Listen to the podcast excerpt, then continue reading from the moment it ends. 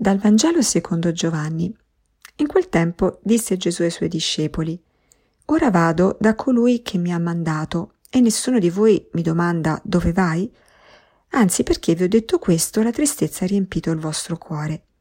Ma io vi dico la verità, è bene per voi che io me ne vada, perché se non me ne vado, non verrà a voi il Paraclito. Se invece me ne vado, lo manderò a voi.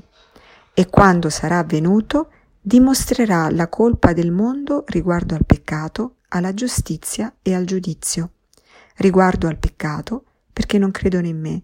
Riguardo alla giustizia, perché vado al Padre e non mi vedrete più. Riguardo al giudizio, perché il principe di questo mondo è già condannato. Buongiorno a tutti.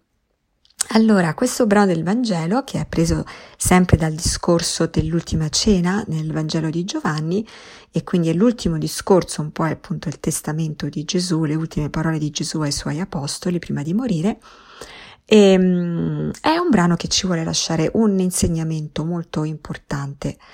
E Gesù dice, ora vado da colui che mi ha mandato, quindi mh, sta mh, esprimendo sempre più chiaramente che dovrà lasciare gli apostoli, però lui dice perché vi ho detto questo la tristezza ha riempito il vostro cuore. E poi Gesù dice ma io vi dico la verità, è bene per voi che io me ne vada, perché se non me ne vado non verrà a voi il Paraclito, se invece me ne vado lo manderò a voi. Allora qual è l'insegnamento bellissimo, pieno di consolazione che c'è dietro queste parole, in queste parole? Eh, il fatto che Tante volte nella vita attraversiamo dei momenti di difficoltà, momenti dove non capiamo più bene cosa stia succedendo, eh, eh, con varie gradazioni, da cose più piccole a cose più gravi, ma situazioni dove veramente sperimentiamo uh, una, la mancanza di un bene, magari perché ci vengono tolte delle cose, ci vengono tolte addirittura delle persone, amicizie che finiscono, persone che mh, mm, se ne vanno, che ci lasciano, persone che ci lasciano magari perché eh, muoiono e mh, mm, alcune volte sperimentiamo anche, se vogliamo, un abbandono da parte di Dio, ma ci dovremmo ricordare sempre di queste parole. Ma io vi dico la verità e sappiamo che Gesù può dire soltanto la verità. È bene per voi che io me ne vada, perché se non me ne vado non verrà a voi il Paraclito. Quindi quello che Gesù ci sta dicendo, non soltanto abbiate pazienza, è un momento difficile, prima o poi passerà, no, ma ci dice è bene, è quasi bene che tu attraversi questo momento, non in sé per sé, perché il male è un bene, il male è sempre un male, ma perché è un bene perché c'è una grazia ancora più grande del male che stai sperimentando che è per te, perché Dio non ci lascia mai. Quindi quando Gesù dice io me ne vado, ma vi do il consolatore, ci sta dicendo non è che vi rimpiazzo con qualcosa così come eh, il, premio di consolazione, no? che eh, è per i perdenti, no, ma la consolazione che, che il Signore ci viene a dare è molto più grande della sua presenza fisica, perché noi sappiamo che Gesù come uomo ha fatto tantissime cose, è stato un grandissimo maestro, è stato eh, no, un grandissimo segno della potenza di Dio, ma nella sua esistenza umana è, un essere, è, stato un essere limitato, poteva essere in un luogo e non in un altro, non, mm, poteva, eh, poteva, fare un, un, un, miracolo ma non un altro, non ha guarito tutti, no? Uh, ma invece il dono dello Spirito è un dono che veramente non conosce limiti, è un dono che viene dato a ciascuno di noi indistintamente, è un dono che viene dato in tutti i luoghi del, del mondo, dell'universo,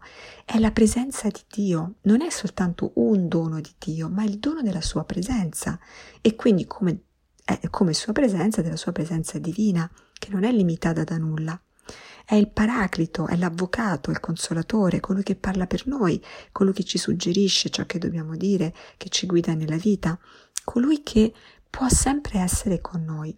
Dovremmo quindi davanti alle difficoltà, davanti ai momenti di solitudine, momenti di dubbio, rinnovare la nostra fede nella presenza dello Spirito e invocarlo su di noi, perché ogni volta che noi invochiamo lo Spirito, lo Spirito viene, o meglio, lo Spirito già c'è, ma proprio perché lo, invochi- lo invochiamo è come se venisse alla superficie, si rende più presente, ne siamo consapevoli. E allora siamo in grado di dire cose che non pensavamo, allora siamo in grado di affrontare di, cam- di avere un cuore diverso, un cuore cambiato, di affrontare eh, situazioni in un modo diverso.